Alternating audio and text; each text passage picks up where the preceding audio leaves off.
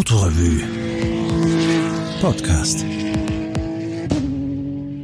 Hallo, ich bin der Robert Sperl. Ähm, ich war vor vielen, vielen Jahren Mitglied der Autorevue und vor 25 Jahren exakt gesagt und bin jetzt mittlerweile im Red Bull Media House und ich lese eine Geschichte aus meiner damaligen Autorevue-Zeit, die heißt Robinson an der Autobahn und ist in der damaligen Jubiläumsnummer 40 Jahre Autorevue erschienen.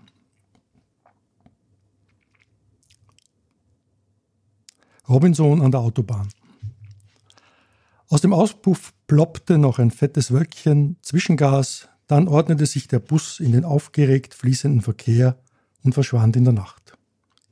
Alexander starrte mit offenem Mund hinterher und spürte, wie etwas auf seine Schuhe tropfte. Hallo? Wieso ließen Sie ihn hier stehen? Er war doch noch gar nicht. Er hatte den Busfahrer doch um eine kurze Pause gebeten für das wichtigste aller Geschäfte und jetzt war der Bursche ohne ihn wieder abgefahren. Er hatte nicht einmal geblinkt. Einen endlosen Moment stand Alexander noch auf dem Pannenstreifen der Autobahn, die Hand am Hosenschlitz. Einen Luftzug neben seinem linken Ellbogen sauste es dreispurig vorbei. Netterweise kam der Verkehr von hinten. Das hätte eine schöne Perspektive abgegeben. Verstört packte Alexander ein, was es einzupacken gab, und machte ein paar Schritte von der Gefahr weg, die Böschung hinunter. Was für ein unglaublicher Tag.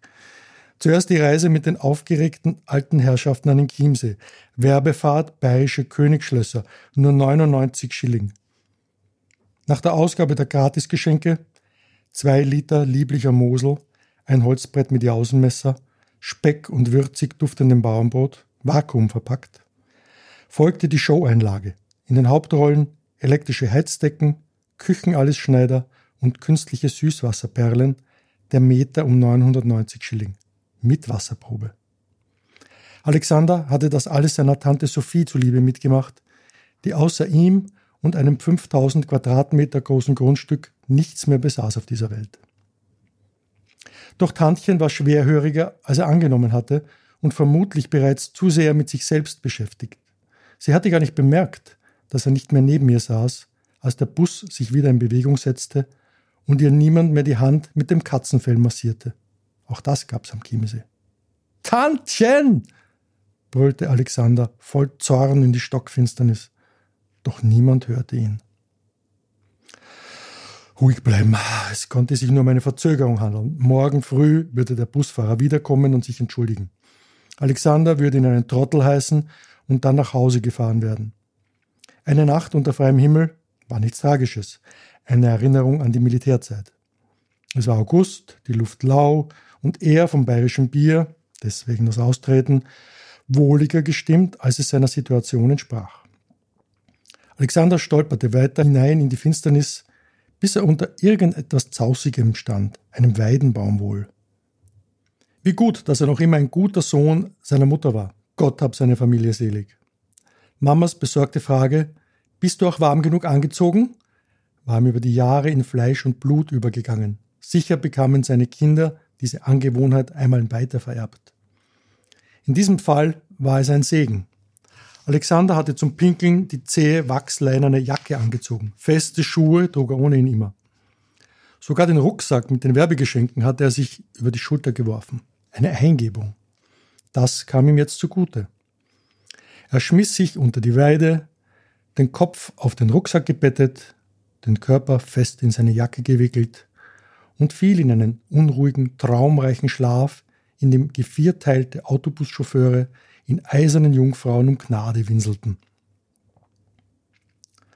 Am nächsten Morgen erwachte Alexander schweißgebadet. Die Sonne stand hoch über ihm und er löste sich unter seiner Jacke auf, obwohl er im Schatten lag. Es dauerte, bis er sich in der Hitze an den gestrigen Tag erinnert und orientiert hatte. Die Situation war verzwickt, wie die erste Bestandsaufnahme ergab. Alexander war in einer gewaltigen Autobahnschleife gefangen, dem Ödland zwischen zwei Autobahnästen. An deren Stirnseiten verschlossen auf himmelhohen Rampen errichtete Zubringer diese Falle. Eine Flucht konnte also nur über die eine oder andere Fahrbahn erfolgen. Doch heute war Samstag. Das halbe Land war in der einen Richtung ins Wochenende unterwegs, die andere Hälfte in die Gegenrichtung. Das Überqueren der Autobahn wäre lebensgefährlich gewesen. Immerhin war Alexander 36 und nicht mehr der flinkste. Versuche, einen Wagen zu stoppen, der ihn von seiner Insel weggeholt hätte, scheiterten kläglich. Niemand war bereit, Tempo wegzunehmen. Wer bremst, verliert, klar. Und kein Hintermann hätte Verständnis gehabt für solch ein Manöver. Alexander und sein Daumen bezweifelten, ob die Autofahrer sie überhaupt sahen. Also beschloss Alexander, einen Urlaubstag einzulegen. Immerhin war es herrlich sonnig in seiner Kuhle unter der Weide. Auch der Lärm war erträglich. Es herrschte Ansichtskartenidylle mit Grillenzirpen und gaukelnden Schmetterlingen. Am Sonntag begann die Situation sich insoweit zuzuspitzen, als Speck und Wein ausgingen. Insgesamt blieb es jedoch noch erträglich. Ein Sonnenbrand zeichnete sich ab, und so döste Alexander im Schatten. Am Vormittag, auf der Suche nach einer Furt, hatte er am Straßenrand ein Buch gefunden. Der Fahrtwind hatte es wohl Mama aus der Hand gerissen und Papa war nicht stehen geblieben. Wir kaufen ein neues. Die neueste Rosamunde Pilcher, wilder Thymian, der wuchs gleich drei Armlängen weiter. Alexander las, bis er erschöpft einschlief, ohne einen Satz für die Ewigkeit zu behalten. Der Montag begann mit zwei grundsätzlichen Entdeckungen. Alexander fühlte sich miserabel. Und es gab Trinkwasser auf seiner Insel und einen schiefen Wohnwagen. Hier hatten wohl Bauarbeiter während des Autobahnbaus einen Stützpunkt gehabt. Es existierte noch eine Wasserleitung samt tropfendem Hahn. Mit seinem Schweizer Messer, dem Segen der Selbsthilfe, schnitzte Alexander aus der Moseler Kunststoffflasche einen Becher, trank gierig und wusch sich das Gesicht. Er war mittlerweile körperlich und geistig zu erschöpft, um seine Insel mit einem Sprint auf die andere Straßenseite zu verlassen, obwohl der Verkehr heute weniger dicht schien. Die Autos reagierten nicht auf Alexanders Anwesenheit, sie zogen geschäftig vorbei. Die Menschen darin starrten geradeaus und wälzten wichtige Montagmorgen-Dinge im Kopf. Die Autobahn hatte hier überall drei Spuren und wie es aussah, war die Situation auf der jeweils anderen Seite nicht besser. Auch dort schienen Autobahnkleeblätter anzuschließen, bloß neue Inseln im Strom. Mag sein, sie waren bewohnt mit Lebewesen, die schreiben und lesen konnten, vielleicht waren sie aber noch unwirtlicher als sein Eiland. Durch den Dunst erspähte Alexander Bananenstauden und Palmen auf der anderen Seite. Ein Segel hing am Horizont. Irgendwo knallten die Musketen. Doch es war wohl eine Halluzination. In Alexanders Absenzen hinein begann es heftig zu regnen. Er getraute sich nicht, das Schloss des Wohnwagens aufzubrechen, überstand das Unwetter unter der Wachsleinenjacke aber ganz gut.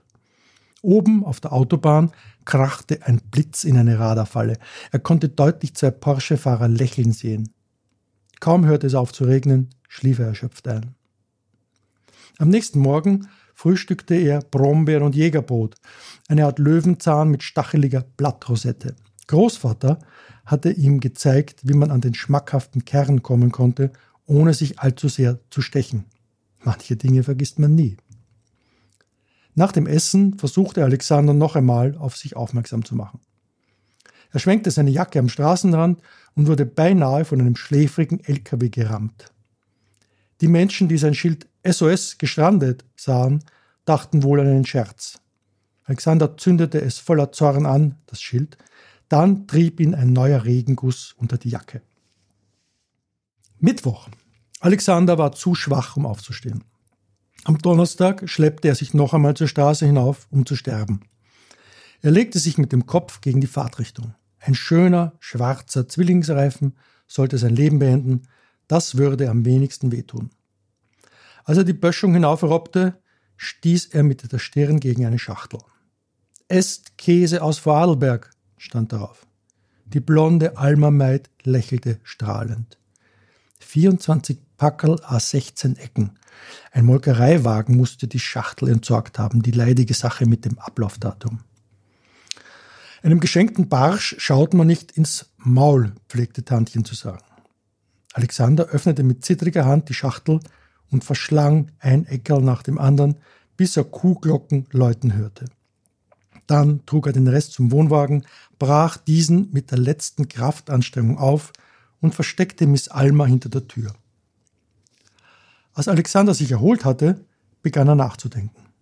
Wo es Käse gab, musste auch anderes nützliches Strandgut zu finden sein. Vier verschiedene Richtungen Autobahn, da konnten die Menschen viele Dinge loswerden. Als Alexander am Abend seine Strecke auflegte, fühlte er so etwas wie den Stolz eines Bierdeckelsammlers, wenn dieser endlich Stiftsbrauerei Schlegel im Mühlkreis 1901 Fehldruck in zwei Farben gefunden hat. Vor ihm lagen ein Sack Altkleidung aus der Rotkreuzsammlung, alles frisch gewaschen, wenn auch etwas unmodern. Zwei Jausenbrote in Alufolie, eines mit Salami, beide etwa zwei Tage alt. Vier Österreich-Landkarten und eine Eintrittskarte für das Linzer Eisenhandkino. Drei Dutzend Tageszeitungen des letzten Monats nicht sortiert. Zwei Säckchen mit nass gewordenen, zusammengepappten, sauren Drops. Eine angebrochene Schachtel Aspirin, bereits von gesunden Ameisen bewohnt. Ein Luftfilter für einen 85er Opel Ascona. Ein Dutzend bis zum Teil halbvolle Limonadedosen und Flaschen ein Regenschirm ohne Griff und ein breitkrempiger Borsalino, fünf einwandfreie Feuerzeuge, eine Sonnenbrille und ein Zeichenblock, eine erotische Videokassette ohne Rekorder, eine Hundedecke ohne Hund. Ein Schatz, der das Überleben garantierte. Alexander arbeitete bis spät in die Nacht, bis er alles im Wohnwagen verstaut hatte. Dann schlief er ein. Alexander wanderte jetzt jeden Morgen einmal in aller Herrgottsfrüh an der Küste um sein Reich. Nachher stellte er seine Menükarte zusammen. Die Kost war weder karg noch eintönig, manche Dinge musste er sich jedoch mit Insekten und Feldmäusen teilen, die schneller am Fundort gewesen waren. Der Rest des Tages verging mit kleinen Geschäftigkeiten. Es war immer etwas zu putzen und zu waschen. Das Plumpsklo musste in Ordnung gehalten werden, im Osten gegen die Hauptwindrichtung angelegt. Alexander las viel, führte Tagebuch, betrieb etwas Sport. An der Fensterbank des Wohnwagens schaffte er 22 Klimmzüge hintereinander. Er war stolz auf sich. Langsam bekamen die Gedanken, hier weiterleben zu können, Oberhand über diejenigen wegkommen zu wollen. Er behielt den immer halbherziger werdenden täglichen Versuch, mit der Außenwelt in Kontakt zu treten, bei doch bloß als Ritual. Meistens winkte er nur mehr vom Wohnwagen aus Richtung Straße. Das war ebenso sinnlos wie 6 aus 45 erraten zu wollen. Wieso weg? Es ging ihm ja nichts ab. Man versorgte ihn sogar via Zeitungen mit täglichen Nachrichten, wenn auch mit Verzögerung. Ein Radio ging ihm allerdings ab. Einige Fetzen Musik gab es nur, wenn ein GTI mit offenen Fenstern und 200 Watt vorbeirauschte und der Wind günstig stand. Meistens erreichten Alexander nur die Basstöne. Mittlerweile war es Oktober und Zeit, sich für den Winter einzurichten. Im Wohnwagen stand ein Kanonenofen, Feuerholz lag genug herum. Der Ofen hatte eine Kochplatte, obwohl Alexander nicht mehr zustande brachte als Tee aus selbst gesammeltem Huflattich. Selten entledigte sich jemand einer vollen Fleischkonserve und für eine Leberknödelsuppe mit frischen Karotten und Schnittlauch wäre er gestorben. Seine Freundinnen gingen Alexander weniger ab. Er hatte nie an Heirat gedacht, es hatte bloß lose Intimitäten mit wechselnden Vornamen gegeben. Er war froh, sich nichts Ernstes angefangen zu haben. Offenbar fehlte er keiner seiner Bräute, sonst hätten die ihn schon gesucht. Das leidige Problem mit den Frauen. Wir brauchen sie, aber sie uns nicht. Der Winter war schneereich und finster. Als Alexander sich einmal besonders einsam fühlte, fand er beim Morgenrundgang eine Flasche Schnaps. Zuerst wollte er sie für noch schlimmere Zeiten beiseite legen, doch die Flasche hatte einen zarten Sprung von der harten Landung. Feine Tropfen quollen hervor, ganz langsam, der Inhalt hätte den nächsten Tag nicht erlebt. Alexander hätte den Schnaps umsiedeln können in ein anderes Gebinde. Er hatte inzwischen so viele leere Flaschen, dass er sich allein mit dem Pfand hätte neu einkleiden können.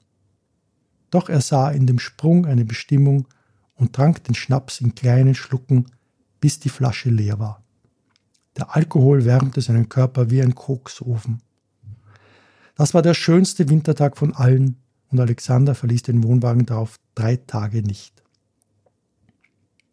Auch ohne Damenbetreuung hatte Alexander bisher zehn Kilo abgenommen, wie er auf einer gefundenen Badezimmerwaage feststellen konnte. Aber er fühlte sich wohl und entschlackt und wach wie ein Wiesel.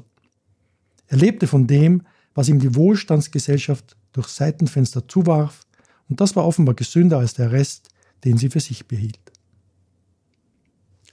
Täglich nahm er nun bei sich eine Stunde Unterricht in Philosophie. Er musste geistig fit bleiben, das klappte nicht mit Klimmzügen. Sein Ziel war, jeden Tag konsequent eine gewisse Theorie zu verfolgen, oder zumindest eine pro Woche. Etwa jene von der verlorenen Zeit. Jahrelang hatte ihm alle Welt seine Zeit gestohlen. Hinter dem Wagen der Müllabfuhr in der letzten Einbahn vor dem Büro. Beim Warten am Telefon, bei Terminen, auf dem Flughafen, bis dass sich die Teilnehmer meldeten, Verspätungen endeten, Nebel und Maschine abhoben. Beim Stehen an der Supermarktkasse, wenn die Kassierin immer bei ihm eine neue Papierrolle eingelegt hatte. Manchmal dachte Alexander darüber nach, wie wenig man doch brauchte, um glücklich zu sein. Dieses Spiel funktioniert übrigens auch mit Unglück. Bei ihm hatte sich unerlässlicher Besitz auf feste Schuhe, eine wasserfeste Jacke, ein Schweizer Messer mit Zahnstocher, Papier und Bleistift reduziert, wenn man das gefundene Wäschepaket außer Acht lässt. Und sicher war es gut, dass er seine Uhr dabei hatte. Man will ja einen seriösen Eindruck machen, wenn sie einen doch noch retten. Doch Alexander beschwerte sich nicht. Zum ersten Mal in seinem Leben war er Grundbesitzer. Wenn er das Ödland zwischen den Autobahnästen abschritt, kam er auf eine Fläche von zehn Hektar. Die größten Bauern seines Dorfs hatten mehr, doch sie ernährten damit nicht nur ihre Familien, sondern ganze Wohnblöcke. Vom Nährwert war Alexanders Stück Land ergiebig. Es ließ ihn nicht verhungern. Tantchen hätte nur 5000 Quadratmeter gehabt, allerdings voll aufgeschlossen, mit Wasser, Kanal, Gas und Telefon. Abends saß Alexander gerne vor seinem Wohnwagen. Der Verkehr brandete wie Wellen an seine Insel und lullte ihn ein. Dann schnitzte er die tägliche Kerbe in das Geländer. Manchmal vergaß er auch, was diesen Kalender etwas ungenau machte. Alexanders Bibliothek war inzwischen auf mehrere hundert Bücher angewachsen und ihm eine Hilfe beim Kampf gegen sentimentale Momente. Was die Leute doch so alles lesen und dann doch loswerden wollen. Vollgeweinte Liebesromane, esoterische Bücher mit Eselsohren als Lesezeichen, um den Faden nicht zu verlieren, neue Literatur in Großschrift, damit die Seiten schneller voll werden, Romane von Autoren, die bestenfalls Kurzgeschichten schreiben können, Short Stories von Schreibern, die nur Schecks unterzeichnen sollten. Doch kein Buch, das nicht Gewinn brächte. Als sich Alexander einmal mit Migräne quälte, holte er sich aus einem Arztroman wichtige Tipps zum Thema Akupressur. Langsam verlernte Alexander das Sprechen. Als Gegengift las er sich laut vor. Der Klang der eigenen Stimme erschreckte ihn aber, sie war ihm fremd geworden, weil sie immer die gleichen Dinge sagte. Als er sich irgendwann einen guten Morgen wünschen wollte, versagte die Stimme ganz. Zuerst bekam er einen heillosen Schrecken, doch dann schrieb er sich einen Schummelzettel. Bitte retten Sie mich, auch wenn Sie Vollbärte hassen, stand darauf. Und wie geht's Ihnen? Ich bin verkühlt. Diesen Zettel wollte er seinem Retter in die Hand drücken. Eines Nachts strandete ein großer Mercedes auf seiner Insel. Der Fahrer hatte noch gar nicht richtig ausgekuppelt, als er schon seine Beifahrerin verschlang. Dieser war das hörbar recht, und Alexander brauchte nur den Achs und Ohs nachzugehen wie einem Leuchtfeuer. Höflich wartete er, bis die beiden ihr Liebesspiel beendet hatten, ehe er an die beschlagene Seitenscheibe klopfte und seinen Zettel präsentierte. Dennoch bekam er eine Tracht Prügel, und hätte er nicht Wochen vorher eine Autoapotheke aufgeglaubt, hätten die Kratz- und Schürfwunden eine schlimme Blutvergiftung geben können. Der Frühling war einsam. Dann kam der Sommer. Und an seinem letzten Tag kam ein LKW der Straßenverwaltung. Drei orangefarbene Männer stiegen aus und der Sauberste sagte, was machen Sie in unserem Rayon? Alexander hatte die letzten Tage fleißig Sprechübungen gemacht, um einen Willkommensgruß rascher formulieren zu können, aber die drei zeigten wenig Geduld. Auch Widerstand war zwecklos. Nach der dritten Runde um die Weide hatten sie ihn eingefangen, fesselten ihn mit einem blauen Abschleppseil an eine Schneestange und trugen ihn die Böschung hinauf. Oben angekommen, warfen sie ihn auf die Ladefläche des LKW und setzten sich zum Frühstück in die Fahrerkabine. Es gab Schwächerter Merzen und Zwiebelschmalzbrote. Alexander roch beides, obwohl er auf seiner blutenden Nase lag. Der weitere Weg ist schnell erzählt. Die Gendarmen pflückten Alexander zwar von der Schneestange, aber das nur, um ihn einfacher im Fond des Dienstwagens unterzubringen. Bei der ersten Einvernahme bekam er noch einen Smart Export. Also erzählen Sie. Dann setzte es jedoch Watschen. Ach so, keine Papiere? Sie wollen nicht reden? Ach so? Weshalb Alexander störrisch wurde. Flux wurde er weitergereicht. Jetzt wohnt Alexander in einem schönen Einzelzimmer mit hellblauem Gitter vor dem ungetrübten Blick in den Garten, mit weißer Bettwäsche und geregelten Mahlzeiten. Was hat er? fragt die vollbusige, rothaarige Schwester, die neu auf die Station gekommen ist, den Assistenzarzt. Das ist unser Robinson, antwortet der. Sie sagen am besten, Ihr Name ist Freitag, wenn Sie ihm seine Tabletten bringen. Dann ist er harmlos.